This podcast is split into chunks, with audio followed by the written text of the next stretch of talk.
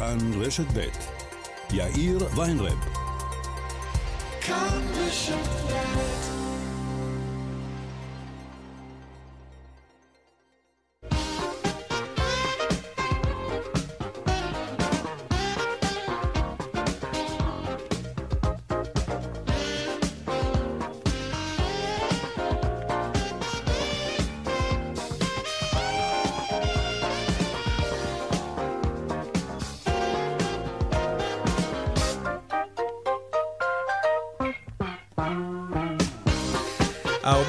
ארבע ועוד חמש דקות ועשרים ושבע שניות בדיוק, כאן צבע הכסף ברשת ב', יום ראשון, שלום רב לכם, שבוע טוב, העורך רונן פולק, בהפקה קובי זרח. טכנאי השידור שלנו היום הוא אריאל מור, הדועל של צבע הכסף, אתם יודעים, כסף, כרוכית כאן.org.il. אני יאיר ויינרב, מעכשיו עד חמש אנחנו מיד מתחילים.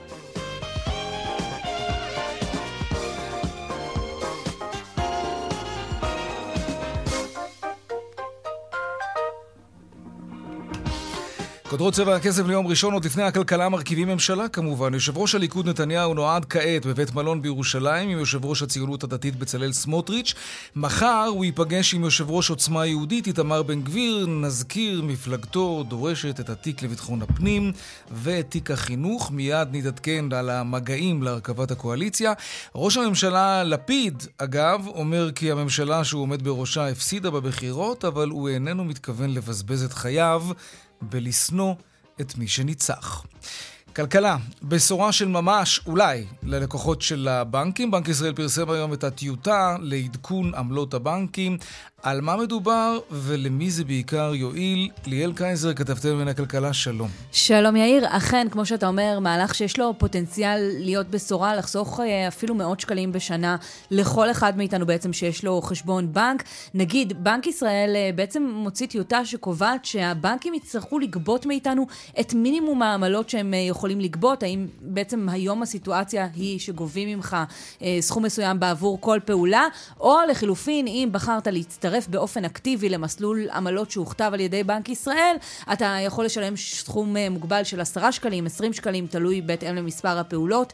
בא בנק ישראל ואומר, מעתה והלאה אנחנו נדרוש מהבנקים לא לחכות שאתם, הלקוחות, תבחרו את המסלול וכך תחסכו כסף, אלא לדרוש מכם את הסכום המינימלי שהייתם יכולים אה, לשלם אילו הייתם מצטרפים אה, למסלול שכזה. מסלול. לעשות חישוב עבורך, יאיר, כמה פעולות ביצעת, כמה היו גובים ממך אם היית מצטרף אה, למסלול ולגבות ממך את הסכום הזה ולא לחייב אותך בגין כל פעולה. מעבר לזה, בבנק ישראל מדברים על הרחבה של אה, סוג העסקים שרשאים להיות אה. מוכתבים כעסקים קטנים ולשלם סכום נמוך יותר. גם כאן פוטנציאל חיסכון של מאות שקלים לבעלי העסקים. כאמור, טיוטה, אבל אם היא תאושר, בהחלט בשורה צרכנית. אנחנו נמתין וכמובן גם נרחיב בנושא הזה עם בחירה בפיקוח על הבנקים בבנק ישראל. ליאל קייזר, כתבתנו, תודה רבה. תודה. ועוד בצבע הכסף בהמשך המלחמה בין רשתות השיווק ליבואניות ויצרניות המזון. רשת שופרסל מתנצלת בפני הלקוחות שלה על מחסור במוצרים ומסבירה את זה באי ההסכמה שלה לעליות המחירים שדורשות החברות האלו, ובראשן חברת יוניליבר. האם באמת שופרסל, רשת השיווק הגדולה בישראל, דואגת לצרכנים שלה, או אולי בעיקר לתדמית שלה? נדבר גם על כך. וחגי הקניות של חודש נובמבר, האם באמת המחירים יורדים וכיצד ניתן לזהות מבצע אמיתי? וגם איך תיזהרו מהונאות ברשת, במיוחד בחודש הזה. זאת חגיגה לא רק לצרכנים, אלא גם להאקרים. ועוד בהמשך על השינויים ברשת החברתית טוויטר אחרי שנרכשה על ידי אילון מאסק והדיווח משוקי הכספים כרגיל לקראת סוף השעה. אלה הכותרות כאן צבע הכסף, ואנחנו מיד ממשיכים.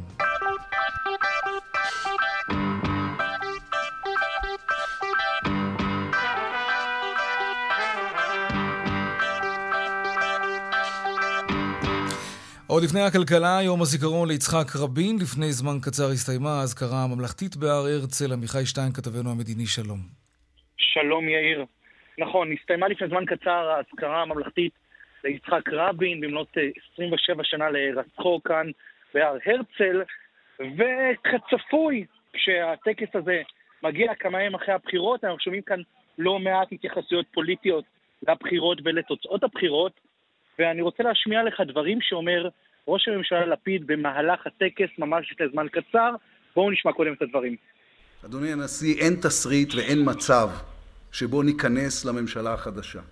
נילחם מהאופוזיציה על השקפת עולמנו, על הערכים של ציבור גדול שבחר בנו, נילחם עד שנחזור לשלטון.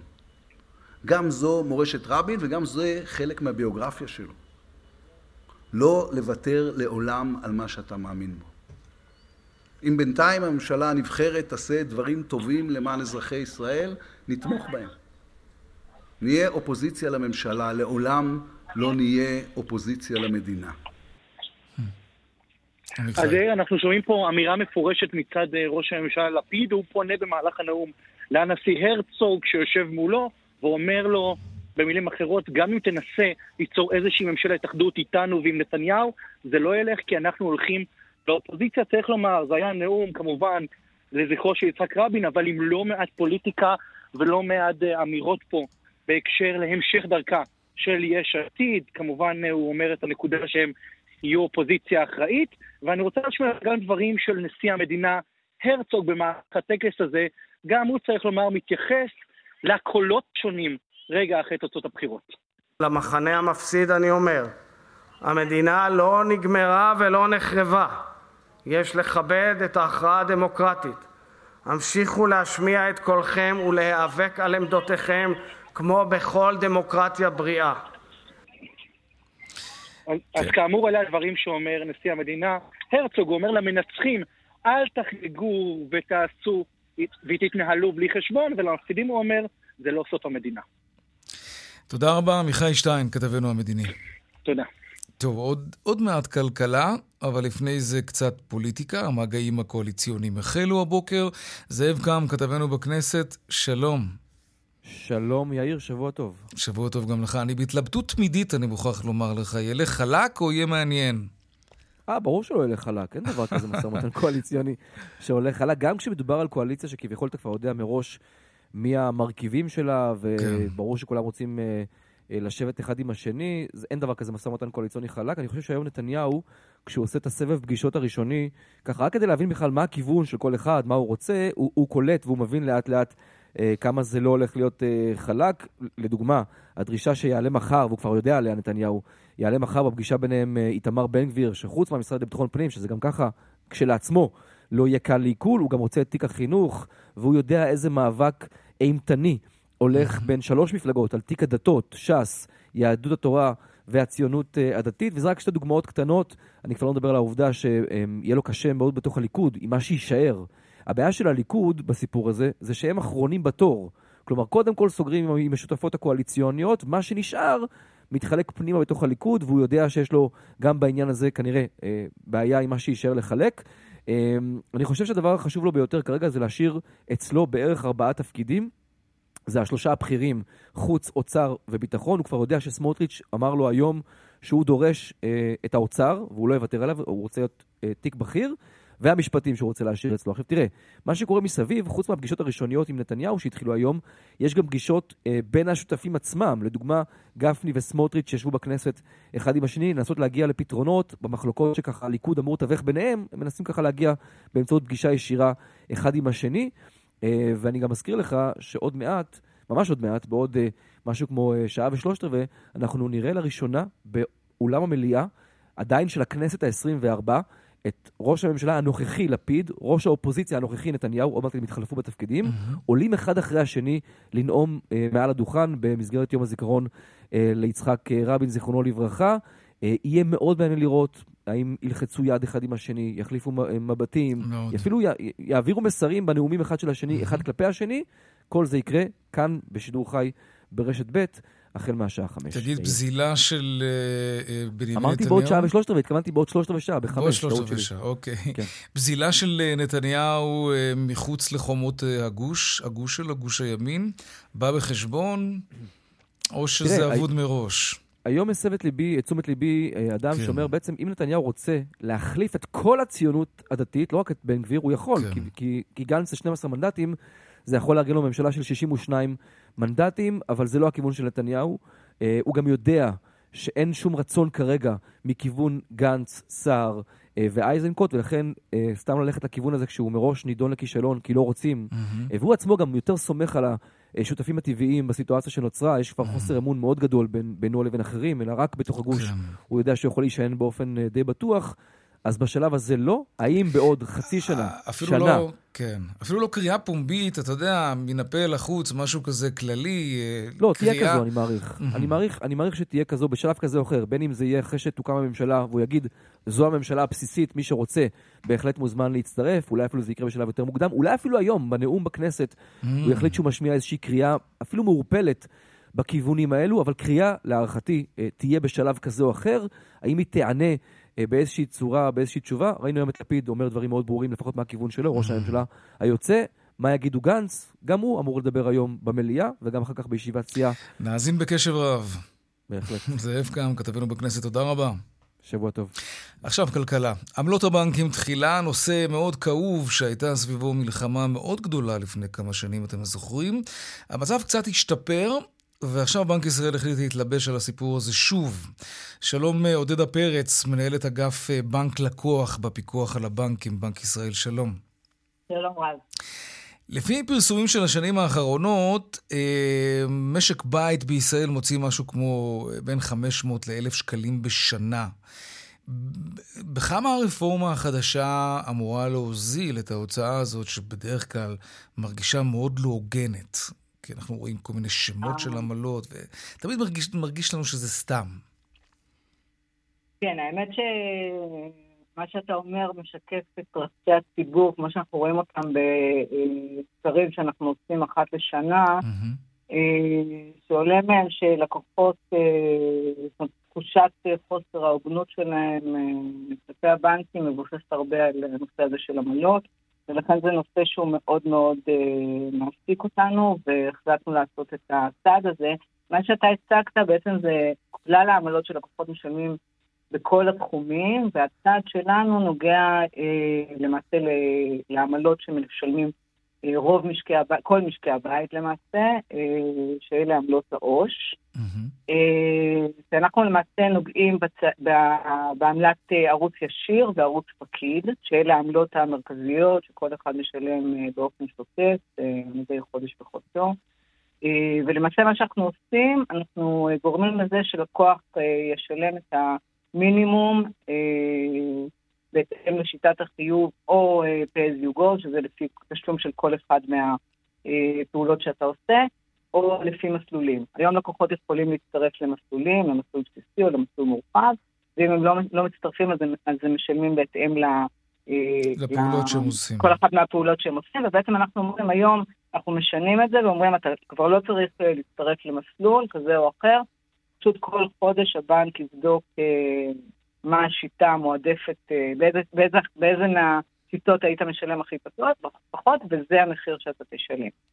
אה, כלומר, זה טוב ללקוחות פסיביים שלא ממש מתייחסים לדבר הזה, ורק יודעים אחר כך להגיד, אוי, זה לא בסדר, אנחנו משלמים הרבה מאוד כסף, כשבעצם הייתה להם האפשרות להיכנס לאיזשהו מסלול מוזל. לא רק, לא רק, כי נגיד יכול להיות מצב שבחודש מסוים, שהיית נגיד אקטיבי ובחרת במסלול אה, בסיסי, כן. ועדיין בחודש מסוים... היה יוצא לך יותר זול אם היית במסלול מאוחר או אם היית בלי שום מסלול, ולכן בעצם השיטה הזאת אה, מיטיבה עם הלקוחות, אה, ובאמת גם היא מטפלת בנושא הזה של הפסיביות, כי ראינו שלמרות אה, הרבה מאוד צעדים שאנחנו עשינו כדי לגרום ללקוחות להצטרף למסלולים, עדיין היו כשני מיליון לקוחות ש... היו בפוטנציאל להצטרף ולא הצטרפו. אה, ושילמו יותר באמת... בעצם. אבל נכון. זה משהו שהשתנה מחודש לחודש, כי אם נאמר, כן. אני עשרה חודשים בשנה מתפעל את חשבון העובר ושב שלי באופן כזה, שכדאי לי להיות באחד המסלולים. אבל אז יש חודשיים בשנה שאני נוסע לחוץ לארץ, כמעט לא עושה כלום בחשבון, ובעצם עדיף היה לי להיות בשום... בשום מסלול לא כדאי ש... אז הבנק מחויב להעביר אותי אוטומטית כל חודש? בדיוק, אז כל. חודש הבנק יבדוק איזה שיטה גורמת לתשלום המינימלי, וזה מה mm. שתשלם באותו חודש. אוקיי. בדיוק. זאת אומרת, כבר לא יהיה צריך, כבר לא יהיה את העניין הזה של להצטרף או לא להצטרף, וכל חודש אתה תשלם את המינימום שיוצא באחד מה... מה יכול להיות הפער בשנה? כלומר, מין אלגוריתם כזה, כמו שאת מדברת עליו, שכל חודש ייבחן מחדש ואני אשלם באמת את המינימום, לבין אה, מישהו שלא נכנס לשום מסלול, אבל, אבל החשבון שלו כן מתנהל וכן מניב עמלות לבנקים. הפער הוא מה? חיסכון, על מה אנחנו מדברים בעצם?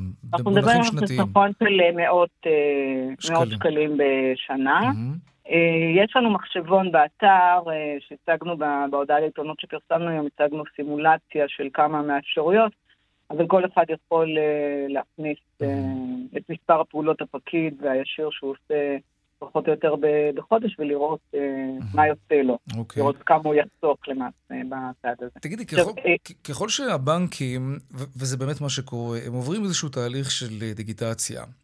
כן. ויש פחות פקידים, פחות כוח אדם, פחות סניפים גם. האם יש איזושהי הלימה בין התהליך הדיגיטלי הזה שהם עוברים לבין צמצום מספר העמלות וגם העלויות של העמלות האלה?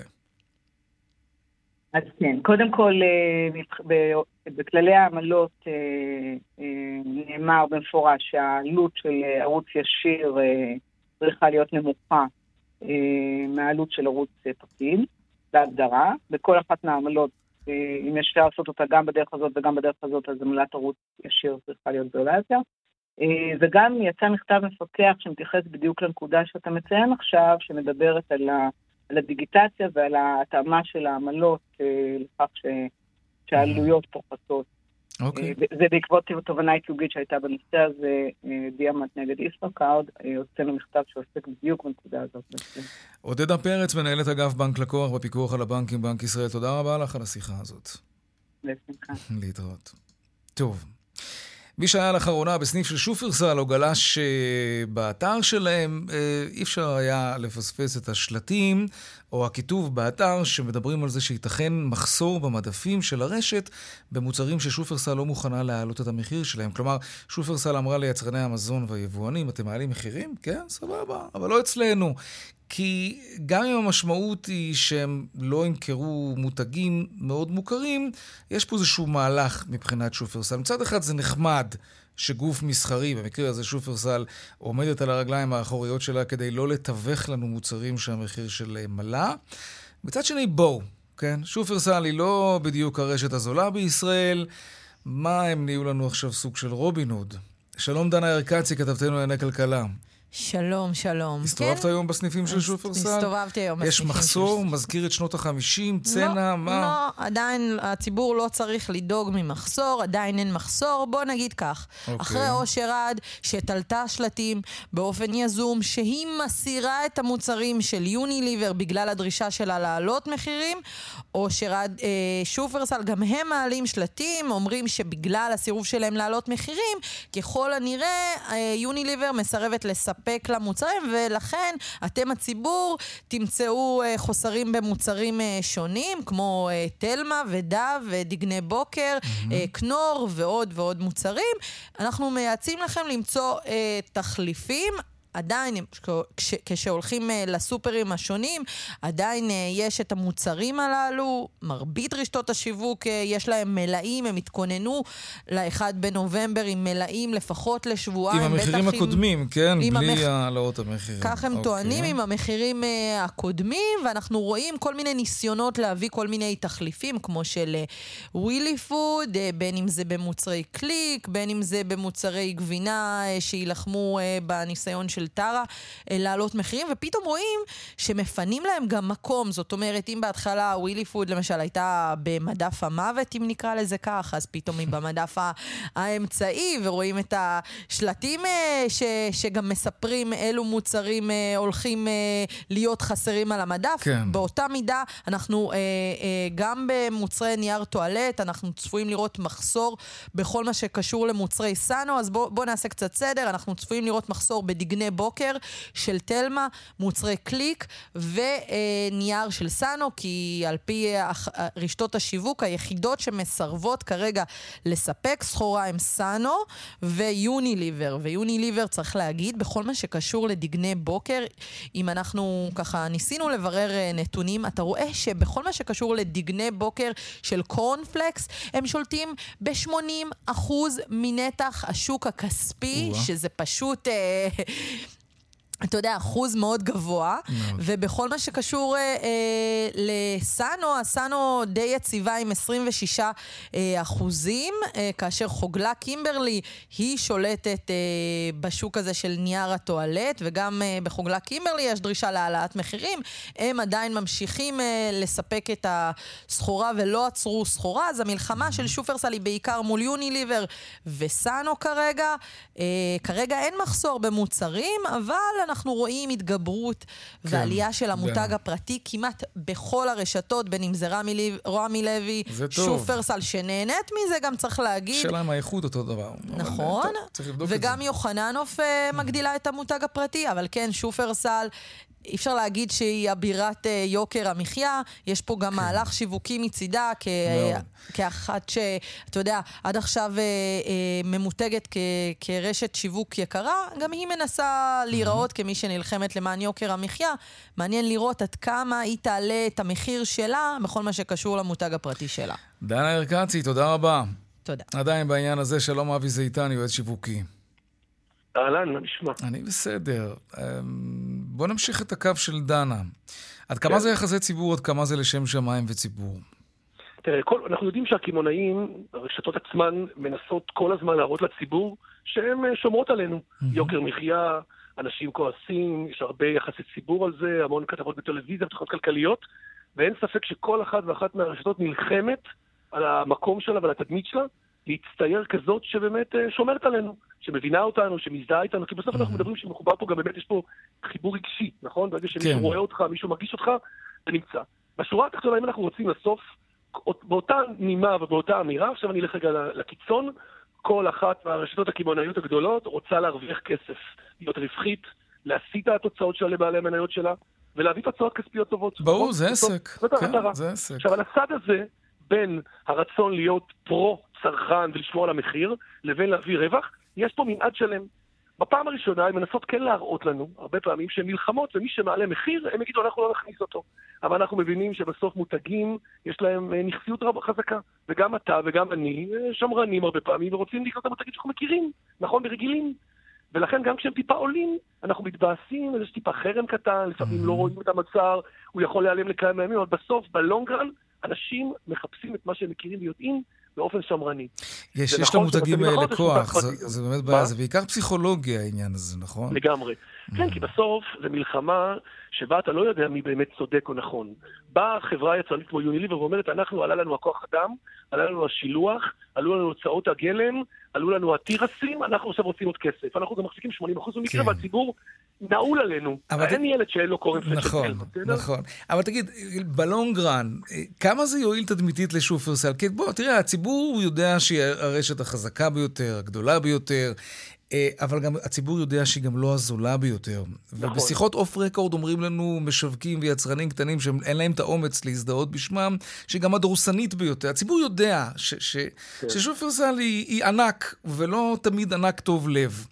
נכון. זה יעזור לה לשנות את התדמית שלה? לגמרי. תקשיב, לגמרי. אני אומר לך שעכשיו היית עושה מחקר, כן. ובודק בחודש, חודשיים האחרונים, תזכור את פרשת אה, ישיר, אתה זוכר מהדרין עם, החר... כן. עם החרדים, mm-hmm. שהציבור מאוד מאוד נכון. כעס על זה. מה זה כעס? שבעצם גילינו, גילינו יום אחד שיש מישהו שמשלם X ואנחנו כן. משלמים 2X. אבל תראה, לק, לק, לקח לי שנייה אחת להבין על מה אתה מדבר. הזיכרון שלנו הוא באמת הוא על הפנים. שכחת את זה כבר, אתה אומר, אה? כן. אנחנו דיברנו על זה פה, אתה ואני ביחד. נכון, נכון, נכון. אתה רואה, זה, זה נבלע, כן. נכון, אבל אם אתה בודק מחקרית עכשיו את התפיסות של הצרכן, כן. קח אותי ואותך, mm-hmm. היית בא ואומר, תשמע, הם עכשיו כן נלחמים בשבילי. אם קודם היה איפה ואיפה בינינו לבין המגזר החרדי, הרי שעכשיו אני מרגיש ששופרסל הולכת ומטפסת לאט לאט במעטפת שאומרת לי, אני, אנחנו איתכם, אנחנו שומרים עליכם, אנחנו מזדהים עם יוקר המחיה, ולמרות שנתפסנו בעבר כרשת יותר יקרה, כרגע המטרה שלנו היא למצע את השוק, להביא יותר מותגים פרטיים, ללחוץ את היצרנים. זה לא אומר, דרך אגב, שההנחות, שה, שהמחירים שעולים, לא יגיעו לשופרסל, כי אם אתה בעצם מחר בא וקונה, אז שופרסל תיקח עוד חמישה אחוז לרווח, ותגיד ליצרן שחייב להיות אצלנו במדפים, כי אין לו ברירה, נכון? גם באונליין וגם בפיזי, אתה רוצה להיכנס לפה, תוריד את המחיר ב-15%, אחרי זה תיכנס. אבל זה לא אומר שתפגע לי בעמלה. אז רשתות אחרות שלא נוהגות באותו אופן כמו שופרסל, מסתכנות בתדמית שלהם בתוך כל האווירה הזאת? אני חושב שכן. אני חושב שמי שכרגע לא נמצא איתנו ולא רואה אותנו, אם הוא יתמוך בתפיסה הזאת לאורך חודשים רבים, זה במידה מסוימת יפגע לו בתדמית. כי שופרסל הייתה תמיד הענק הגדול, ותכף היה לו רק קל להראות את כל הרמי כן. לוי וויקטורי וינות ביטה וכל האלה, נכון? ויוחננוף כגיבורים הקטנים שלה קראו לזה רשת שלוש, שבעצם באה ואומרת, אנחנו לא הגדולים. אבל היום ששופרסל הגדולה מבינה שהיא נמצאת בקרב על חיי התדמיתי, והיא עושה עבודה טובה, והיא מביאה שירות טוב, ואונליין, והיא משתדלת, והופכת עולמות. והנה אנחנו מדברים על זה גם כאן. הנה, אנחנו מדברים על זה עכשיו. תגיד, אגב, מה קורה בחו"ל? חברים שלי חזרו שם מארצות הברית ואומרים שהדבר היחיד שהאמריקנים מדברים עליו זה יוקר המחיה, והאינפלציה שם יותר גבוהה. איך רשתות הקמעונאות מתמודדות שם? עם, עם ארץ, עם מדינה שבאמת המזון שם היה תמיד מאוד מאוד זול. נכון, עכשיו הוא כבר לא כל גם, כך. גם אני וגם באירופה, דרך אגב, גם בארצות הברית וגם כן. באירופה, מדברים עכשיו על אינפלציה, יש לי בדיוק עכשיו פה קרובי משפחה שהגיעו למזון בארצות הברית, ואמרו בדיוק את מה שאמרת. אתם אומרים שאצלכם פה בישראל יקר, בואו תראו מה קורה אצלנו. אצלנו עכשיו, אחרי הקורונה עוד, נסגרו עסקים, יש קושי בלגייס אנשים. הרי למה בארצות הברית זה עלה? כי יש משבר תעסוקה גדול, משבר קמעונאות גדול, משבר נדל"ן גדול, והכל ביחד השפיע. הם, אה, גם הם העלו מחיר עכשיו, יש שם עליית מחיר מאוד מאוד משמעותית וגדולה. שם הציבור נראה לי קצת יותר נלחם מאיתנו, ויוצאים יותר לרחוב, ויותר אקטיביסטים. יש שם גם יותר תחרות, אז, אז אולי קצת קשה. כן. עכשיו כמה רשתות אתה מכיר בארצות הברית, שאתה הולך ברחוב. ברור. עשרות, זה, זה לא ארבע, חמש. כן, כן, זה מאות. אז כאילו זה מתחלק בין הרבה אחרים. אבי זיתן, יועץ שיווקי, תודה רבה לך על השיחה הזאת. תודה, תודה. דיווחי תנועה עכשיו. טוב, אז ככה, מה קורה בכבישים? דרך החוף צפונה עמוסה מיקום עד נתניה, ודרך תל אביב-ירושלים אה, עומס ממחלף לטרון. עד שורש, בדרך שש צפון העמוס ממחלף נשארים עד בן שמן ומקסם ועד אייל, דרך חמש מזרחה עמוסה מגלילות ועד מחלף קסם, עדכוני תנועה נוספים בכאן, מוקד התנועה כוכבי 9550 זה הטלמסר שלנו, אבל לא רק שם, גם באתר של כאן וביישומון של כאן. הפסקת פרסומות ומיד אנחנו חוזרים עם המבצעים של נובמבר, ממה צריך להיזהר ואיך אפשר לדעת שבאמת המבצע הוא מבצע, ולא איזה סיבוב שעושים על הזיכרון הקצר שלנו. מיד חוזרים. וכאן גם צבע הכסף. כסף, 4 ועוד 35 אה, דקות, חודש הקניות אה, נובמבר. זה קצת על אוטומט העניין הזה של הקניות בחודש הזה, לא? כלומר, אנחנו לא באמת תמיד יודעים שמדובר בהנחה, אנחנו קונים גם כי יש מין אווירה כזאת, ובעיקר בגלל שיש שיווק אגרסיבי של החנויות, ממש שיווק אגרסיבי, וזה גורם לנו לקנות לא תמיד בשכל, ולא תמיד בגלל שזה באמת מבצע. לא. באמת שלום. שלום דפנה הראל כפיר, אתר פואנטה, מה העניינים? היי, מה נשמע? תראי, כל שנה אני אומר לעצמי, נתאפק קצת, נחכה לנובמבר כי יש איזה מבצע טוב, אולי יהיה איזה מבצע טוב על איזה מוצר שאני ממש רוצה. אני מבטיח לעצמי לרשום את המחיר כמה שבועות או חודשים לפני, ואני אני, אני לא עושה את זה. שוכח. בניגוד לרונן פולק, שמנהל אקסלים של מחירים. הוא, רונן הוא אלוף הצרכנות. אין דברים כאלה. לגמרי. אז תגידי, איך אנחנו באמת יודעים שהמבצעים שאנחנו רואים, הבוהקים האלה, הנוצצים האלה, אלו שמפתים אותנו, איך אפשר לבדוק מה היה לפני שבועיים, שלושה, חודש, חודש וחצי, חודשיים? דרך אגב, אתה, אתה, כן, אבל אתה דווקא מתפרץ לדלת פתוחה בעניין הזה, כן. כי כבר כמה שנים שמתבשל חוק שהוא נקרא חוק המבצעים, שאמור באמת uh, לעשות סדר בעניין הזה, כי כל העניין הזה של מבצעים, לא רק בנובמבר, הוא mm-hmm. הרבה פעמים מתעתע, ואתה מרגיש שאתה... נע ממבצע למבצע, ובעצם אף פעם אין מחיר מחירון מלא. נכון. אז, אה, אז יש איזשהו חוק שמתבשל, נראה, אתה יודע, כל שנייה מתחלפת ממשלה. שנראה את ההיסטוריה של המחיר. אני רוצה לראות חצי שנה אחורה כמה החולצה הזאת עלתה.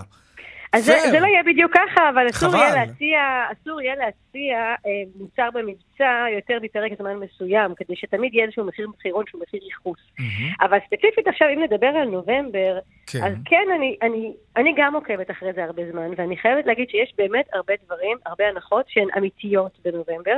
אני כן מציעה לאנשים להיות עם איזשהו מעקב. לאורך התקופה עוד לפני החודש הזה בשביל לראות אם ההנחות משתלמות, אבל ממה שאני בדקתי בדרך כלל באמת יש הנחות לא רעות בכלל, וגם צריך לציין שהחודש הזה הוא מתחלק על פני כמה אירועים, אה, יש כאילו, יש בו כמה שיאים בעצם. יש כמובן גם רשתות שנותנות כל החודש כל מיני מבצעים, אבל יש כאלה שבאמת הולכות לפי מה שנקרא המועדים היותר אה, אה, בולטים, שזה אה, ה Shopping IL, שזה אירוע קניות אה, של גוגל מארגנת. כן. ו Shopping IL, מה שמאפיין את היומיים האלה, זה שבעצם מתמקד באתרים וחנויות ישראליים וישראליות. זאת אומרת, לא... זה לא, לא, לא, זה לא הזמן לקנות מוצרים מחו"ל, אבל זה כן הזמן לקנות מוצרים בארץ. וכמעט כל מותג, חנות ועסק קטן, וזה הכי חשוב בין העסקים הקטנים, כן. משתתפים, משתתפים ומציעים הרבה הנחות ביומיים המח... האלה. המחירים האלה כבר רלוונטיים, או שצריך לחכות ל Black Friday, יום לא, הרווקים לא, הסיני, יום הנישואים הישראלי, הגרושים הפורטוגלי, כאילו מה... לא, לא, יש לזה תאריך מאוד מובהק. זה, זה רק יומיים, זה בדרך כלל בין או בשמיני התשיעי לנובמבר, או התשיעי עשירי, או השביעי השמיני, בדרך כלל, זאת אומרת, כל שנה זה בין, בין התאריכים האלה, mm-hmm. וזה רק יומיים מאוד מאוד אינטנסיביים, אז זה, וזה מי שרוצה באמת גם לעודד את התעשייה הישראלית, את החברות הישראליות בזמן מצוין. מעבר לזה, יש לנו כמובן את יום הרווקים הסיני, שהוא מזמן לא מתייחס רק לאתרים סינים, כמובן שהאתר הכי בולט ביום הזה זה אלי אקספרס, אבל זה יום שיש בו הנחות כמעט בכל החברות, בכל האתרים, גם בארץ וגם בעולם. ואני שמתי לב שהשנה AliExpress כבר התחילו במבצעים עוד הרבה לפני ה-11 ל-11, זאת אומרת, הם כבר לא מחכים לתאריך הזה. אז זה, זה בעצם המועד השני הבולט, ובאמת בהמשך יש את ה-Black Friday, הוא בדרך כלל, זה בסוף השבוע השלישי כן, של החודש, תמיד, השנה זה יוצא 25 נכון. בנובמבר, שאגב זה ההולדת שלי. אה, מזל טוב. אולי נקנה לי מתנה. כן, יש, יש מחירים טובים, כדאי לך. כן, אז, אז זה לקראת סוף החודש, מיד אחריו מגיע מה שנקרא Cyber Monday. אז פעם הייתה איזושהי הבחנה ביניהם, שזה היום שיותר קנו אלקטרוניקה, אבל היום אתה בטח יודע שכל החודש קונים הכל, זאת אומרת, לא, mm-hmm. לא, לא מחכים. אז כן, אני כן חושבת שמי שרצה לקנות דברים אה, שהם בעיקר יקרים אה, במהלך השנה, זה זמן טוב לקנות, אבל גם, אתה יודע, בזהירות, קודם כל צריך לזכור שמיד אחרי נובמבר מגיע דצמבר, ובדצמבר יש סיילים של סוף שנה. אז גם אם לא נכון. לא הספקתם, אתם תוכלו כנראה לקנות דברים בהנחה גם בחודש הבא. דבר שני, אתה יודע, בואו נהיה קצת אקולוגיים, ולא כל פיפס שעולה שני שקל, נזמין אותו מחוץ לארץ. או, נכון, נכון, אה, נכון. זה באמת, כי לא תמיד, לא תמיד זה שווה, אם אתה מסתכל על הנזק הכולל שאתה גורם. זה ברור. אז uh, צריך לעשות את כל הדברים האלה במחשבה תחילה. לנצל את זה מבחינה צרכנית, אבל לא להשתולל. וצריך גם לזכור שנובמבר יצא ככה שהוא גם חודש של עליות מחירים, אז ההתקרויות נדחות אולי לדצמבר, ואז יש סוף, ש... או שהמבצעים בעצם מקזזים את העלויות, את העליות, את עליות המחירים של החודש. אי אפשר כל כך לדעת, זה גם כן מבלבל קצת, כי נכון, הכל אמור להתייקר. אה, נכון, אני גם חושבת שבגלל שיוקר המחיה כל כך מורגש בהרבה דברים, אז כן כדאי בצורה מושכלת לקנות עכשיו דברים שמשתלמים לכם. אה, אפילו, אתה יודע, גם רשתות המזון הגדולות נגיד מציעות מבצעים בחודש הזה, וגם, זאת אומרת, זה לא, וגם תיירות, יש גם מבצעי תיירות, זאת אומרת, זה לא רק על מוצרי צריכה כמו, אה, כן. או מוצרים כמו טלוויזיות וטלפונים ובגדים. זאת אומרת, זה באמת על המון דברים, גם שירותים. שונים. אפילו תוכנות, יש הרבה אנשים שכל, שמחכים כל השנה לקנות כל מיני תוכנות שהם אוהבים בתאריכים האלה, כי mm-hmm. יש עליהם הנחות. אז כן, נכון. צריך, כל אחד שיחפש את מה שהוא בדרך כלל מוציא עליו הרבה כסף, ויבדוק. ואני ממליצה לאורך כל השנה להיות ערניים, ואז אם זה משתלם. בהחלט, דפנה הראל כפיר, אתר פואנטה, תודה רבה לך ביי, תודה רבה. להתראות. טוב, לקנות בטוח, זה גם חשוב. אה, בעיקר בנובמבר, שזה חודש מבצעים וקניות, זו חגיגה כידוע גם למנוולים שמנסים להפיל אותנו בפח. שלום אה, מיכאל מומצ'וגלו, אמרתי נכון? כן, כן, שלום. אה, יצא לי טוב, צ'וגלו. מנכ"ל ומייסד שותף של חברת הסייבר אה, Cardinal אה, Ops. מה העניינים? מה שלומך? בסדר יום, מה שלומך? כלל ברזל מספר אחת כדי לא ליפול אה, למלכודת של האקרים כשאנחנו עושים קניות. מיכאל.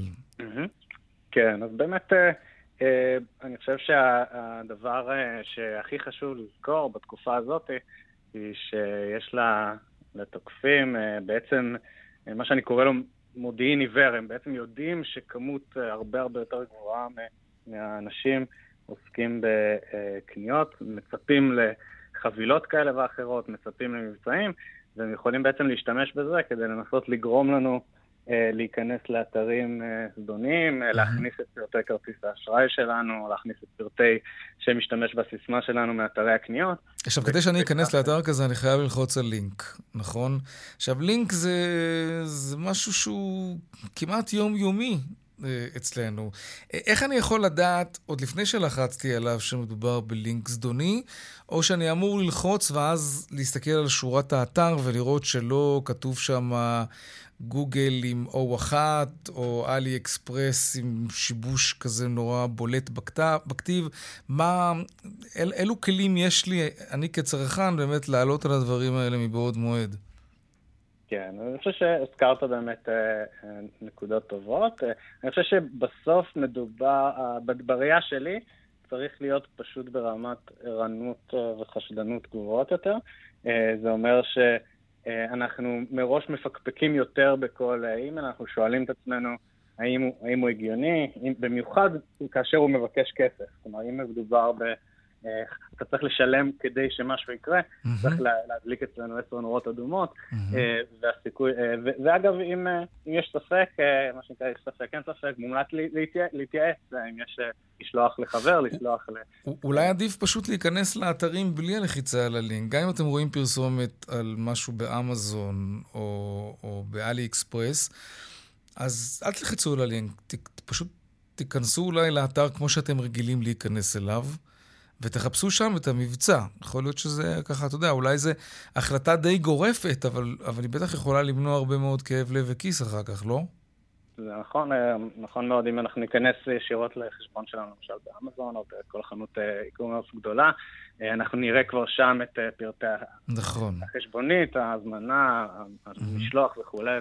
תגיד, לא משנה לשנה יש יותר ויותר תקיפות, או שההאקרים הלבנים, הטובים, כן, חברות האבטחה, מצליחות להדביק את התחכום של שודדי הרשת? אז, אז בראייה שלי יש, יש בעצם סוג של איזון. אה, יש אה, כל הזמן עלייה בתחכום התוקפים, ועם זאת אה, עלייה של מוצרי הגנת הסייבר והתחכום של המגנים, וככה נשמר איזשהו איזון ארוך שנים ש, שלא מופר כמעט אף פעם. אני חושב, אולי מגמה שכן מעניין להזכיר, ש, שמגדילה אולי בצורה די משמעותית את התופעה הזאת, היא התקיפה של שרשרת האספקה. בעצם לא רק ארגוני האי-קומרס, שהם ממש בעלי אתרי הקניות עצמם, הם, כן. הם, הם, הם מטרה להתקפה, אלא גם הספקים של אותם ארגונים, מה שמגדיל בכמה סדרי גודל בעצם את כמות הארגונים שנמצאים תחת מתקפה, ובעצם הארגונים שצריכים להיות עכשיו במודעות גבוהה יותר, מוכנות גבוהה כן. יותר, הן של ה... של האנשים והן של, ה, של הכלים, כלי הגנת הסייבר שהם פורסים בארגונים. מיכאל מומצ'וגלו, מנכ"ל ומייסד אה, שותף של חברת הסייבר CardinalOps, תודה רבה לך. ערב תודה טוב. תודה לך. להתראות. יש מיזם לאומי לתחבורה ציבורית אוטונומית. אה, יש כבר כמה חברות שיתחילו בקרוב לבצע ניסויים בכיוון הזה. והאמת שזה קצת מפחיד לראות אוטובוס בלי נהג ככה שועט ברחוב ראשי. שלום אה, עמי אפלבוים, יושב ראש רשות החדשנות. שלום יאיר. אהלן. כמה זה קרוב או רחוק שנראה אוטובוסים כאלה בלי נהג נוסעים בכבישים?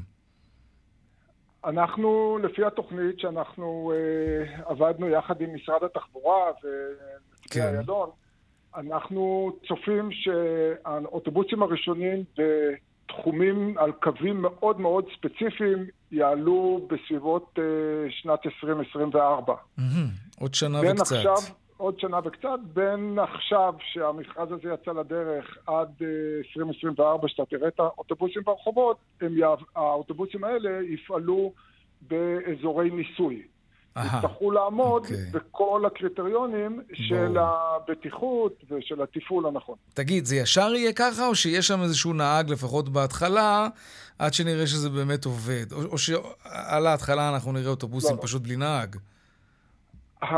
הדבר הראשון והחשוב ביותר לכל המיזם הזה זה הבטיחות והביטחון שיהיה לנוסעים בשירות ברמה הזאת. אז אי אפשר ישר לשנות את, ה, את התהליך שלא יהיה נהג. אז. התשובה הארוכה לשאלה הקצרה שלך, יהיה, יהיה נהג בהתחלה. שפשוט לא ינהג, אלא, אלא אם יש, אין ברירה. הוא יעלה את רמת הביטחון, mm-hmm. וכשיראו שהוא לא מתערב במשך אה, כך וכך זמן שיוחלט, ואנשים מקבלים את הנושא הזה בביטחון. אז, אז אפשר יהיה לשחרר את זה. אבל חייבים להגיד כן. שבחלק מהזכיינים שיש לנו, mm-hmm. גם אם פתאום האוטובוס ייקלע לאיזושהי צרה, או יותר נכון המיניוון, אפשר יהיה להיכנס ולהפעיל אותו מרחוק. אה, חברות ישראליות. זאת אומרת, הם, הם מחוברים לאיזה מרכז בקרה מקוון כזה. חלק כן וחלק לא. רגע, ו... אבל זה לא חושף את האוטובוסים האלה, אני ככה חושב, אתה יודע, אה, זה לא חושף אותם להתקפות של סייבר, השתלטות עוינת על אוטובוס מרחוק, אז... זה יכול להיות אסון נוראי. נכון, גם היום האקר טוב יכול להשתלט על אוטובוס אם הוא רוצה. גם, גם היום, היום כשהאוטובוס הוא לא היום, אוטובוס אוטונומי? גם היום יש, הנהג יכול לא לתת לו, אבל הוא יכול לעצור את האוטובוס, הוא יכול לגרום לנזק. אה, כן? הסייבר פה, כן. לא ידעתי שהאוטובוסים היום שנוסעים בכבישי ישראל לא, הם... יש אה, מספיק כן. יש מספיק להאקרים, יש מספיק דרכים מתוחכמות, כי יש לך הרבה רכיבים אלקטרוניים שהם יכולים להתחבר mm, אליהם. אוקיי. כי היום mm. כשאתה נכנס עם האוטו הפרטי שלך וגם אוטובוסים, הוא מכניס פלאג ורואה את הפונקציונליות של כל המערכות. יש, יש, יש בעולם מקום לעשות. או מקומות שכבר יש ממש תחבורה כזאת, נהגי אה, אוטובוסים בלי נהגים? זה אה, נקודה מצוינת. ישראל היא בין המובילות בכלל בתחום של הרכב האוטונומי. היא בין המובילות. יש היום, גם במישיגן, ארה"ב, גם בסקוטלנד, גם בגרמניה, כבר פיילוטים שעובדים. אה, כן, יופי. אבל זה בתור פיילוט, אבל אנחנו פה נותנים... אה, פיילוט אבל שאנש, אה, שהציבור לוקח בו חלק. כן. וסטטיסטית, כן. אפשר כבר לדעת אם, אם יש פחות תאונות דרכים כשהאוטובוס הוא אוטונומי? תראה, אה, עדיין סטטיסטית אי אפשר לדעת, למרות שכל תאונה, כמו שאתה יודע, אם היא קורית, מיד זה קופץ בכל התקשורת. כן, נכון, נכון. אני, ו, ובצדק. אה, ולכן זה אחת הנקודות המרכזיות שלנו, לוודא שהפעילות שה, הזאת היא האוטונומית. היא תהיה באמת בטוחה. זה לא אוטובוסים שידהרו ברחובות, הם ייסעו במהירויות של 25, 30 עד 50 קילומטר לשעה. בפקקים של תל אביב, 50 קילומטר לשעה נראה לי יוצא מן הכלל, הייתי קונה את זה עכשיו. אה, הם ידעו להשתלב אה, בדרכים. אני חושב שהדבר החשוב פה שרשות החדשנות כן. אה, פועלת בצורה מאוד מאוד אינטנסיבית להגדיל את אוקיי. מספר החברות בישראל, שמשת... בסטארט-אפים בישראל, שעובדים, פועלים בתחום הזה, וזה אחד מה... שיהיה ניסוי מוצלח ונמתין בסבלנות עד ל-2024. דוקטור עמי אפלבוים, יושב ראש רשות החדשנות, תודה רבה לך. תודה. דיווחי תנועה. בדרך 66 דרומה יש עומס ממשמר העמק עד צומת מגידו. בדרך תל אביב-ירושלים עמוס ממחלף לטרון עד שורש, ובדרך חמש מזרחה יש עומס מגלילות עד מחלף קסם. עדכוני תנועה נוספים בכאן, מוקד התנועה כוכבי 9550 בטלמסר שלנו, אבל לא רק שם, גם באתר של כאן וביישומון של כאן. ועכשיו אנחנו נדבר על טוויטר. מיד.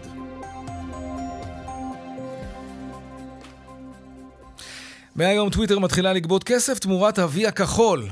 כן, איתי שיקמן, כתבנו לענייני טכנולוגיה, שלום. שלום יאיר, וזה לא הדבר הדרמטי ביותר. רגע, בוא נסביר קודם כל מה זה אבי הכחול. אה, זה אגב לא, לא רק בטוויטר, יש וי כחול בהרבה מאוד אה, נכון, רשתות חברתיות, נכון. גם uh, באינסטגרם, בפייסבוק. וי כחול זה איזשהו עימות של החברה, זה, הבן אדם, אנחנו יודעים זה לא חיקוי, זאת אומרת, זה... טוויטר או פייסבוק או כל רשת חברתית אחרת לא תיתן וי כחול למישהו שהוא לא באמת בוודאות הבן אדם שעומד מאחורי אותו כרטיס ביקור. נכון, ויותר מזה. בדרך כלל האנשים כן. שמקבלים את הוי הכחול זה אנשים שהם אה, יותר מוכרים, אתה יודע, באושיות או פוליטיקאים או עיתונאים. לא רק, זאת אומרת, אפשר להשיג גם בלי, אבל בדרך כלל זה המדד.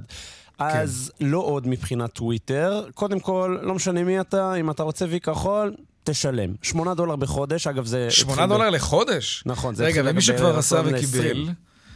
עדיין נצטרך לשלם. שמונה דולר בחודש. אה, אמ, כן, באמת? כן, שמונה דולר בחודש. רק חברות או שגם אנשים פרטיים? גם אנשים פרטיים. יותר מזה, העניין הוא עכשיו... אם אני לא רוצה, אז יורידו את אבי הכחול? אז יורידו את אבי הכחול, אבל יותר מזה... אגב, הוא רצה בכלל להתחיל ב-20 דולר, אבל רגע, אחרי זה... בוא, בוא נאמר כך, יותר מאבי הכחול, יותר כן. מהשמונה, מה, מהאנשים שכבר יש להם, נראה שכל מי שרוצה, זאת אומרת, גם לא בהכרח אדם שיש לו איזושהי אה, כמות עוקבים גדולה, או עימות שהוא באמת הבן אדם, הרי מבחינת אה, טוויטר הוא משלם. שלם, הוא יקבל את ה-V הכחול, וזה כמובן מעלה חשש אה, לא קטן. אבל החשש הגדול יותר, ועם כל הכבוד ל-V הכחול, יאיר, אני חושב שצריך לדבר על זה, אמ, קשור לזכויות אדם, קשור לאנשים שמפוטרים מטוויטר. מאסק נכון. מפטר אה, כמחצית מ-7,500 העובדים בחברה הזאת, אה, שהוא פשוט שולח הביתה, חלקם בכלל לא מקבלים איזשהו notice או איזושהי הודעה כמו שצריך, אלא איזשהו מייל לא חתום.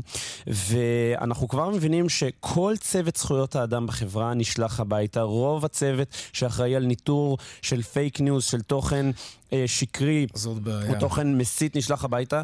יותר מזה, אני רוצה להשמיע לך דברים או ציטוט של אולי אחד הישראלים, אם לא הכי בכיר, אחד מהבכירים ביותר שעובד בטוויטר, קוראים לו אמיר שבט. הוא uh, הודיע שהוא עוזב את החברה, אגב, הוא לא פוטר, אבל הוא כן. uh, כאות הזדהות החליט שהוא uh, מתפטר, וככה הוא מצייץ. טוויטר איבדה הרבה מהמגוון שלה בפיטורים האחרונים, מגוון משמע diversity, משמע uh, גיוון, נקרא לזה כך. דיברתי עם הרבה אנשים שפוטרו, וזה נראה מוטה כלפי עובדים מרקעים מגוונים, או במילים אחרות, מילים שלנו, מיעוטים, יאיר. כן. זה לא נראה כמו הצד הנכון לטובת שיח שיח ציבורי בריא וחופשי. זו איזושהי ככה מתקפה, אפשר לומר, של הישראלי הבכיר ביותר בטוויטר שבחר ללכת הביתה נגד אילון מאסק, נגד הצעדים שלו. אילון מאסק שמתהדר בכך שהוא רוצה חופש ביטוי מלא מלא בלי שום הגבלות, ומצד שני, חופש ביטוי כזה יכול גם להביא. לתוכן של שנאה, של גזענות, נכון. וגם להשפעה אגב על בחירות. אנחנו שם רק בשבוע האחרון ראינו בחירות uh, כאן בישראל, שלפי דיווחים של אנשים שעוסקים בתחום, אומרים שטוויטר לא, תפ... לא תפקדה שם כמו שהיא תפקדה לפני הרכישה של החברה, ומחרתיים... בחירות כן. האמצע בארצות הברית, וגם שם ייתכן מאוד שטוויטר, שאומנם היא לא הפלטפורמה הגדולה או החזקה ביותר, אבל, אבל היא, היא אחת מהמשפיעות ביותר, כן, יכול מאוד להיות שהיא תשפיע על סדר היום גם שם. בהחלט, איתי שיקמן, כתבנו לענייני טכנולוגיה וחינוך, תודה רבה. חן חן. על הדיווח הזה. עכשיו לעדכון משוקי הכספים.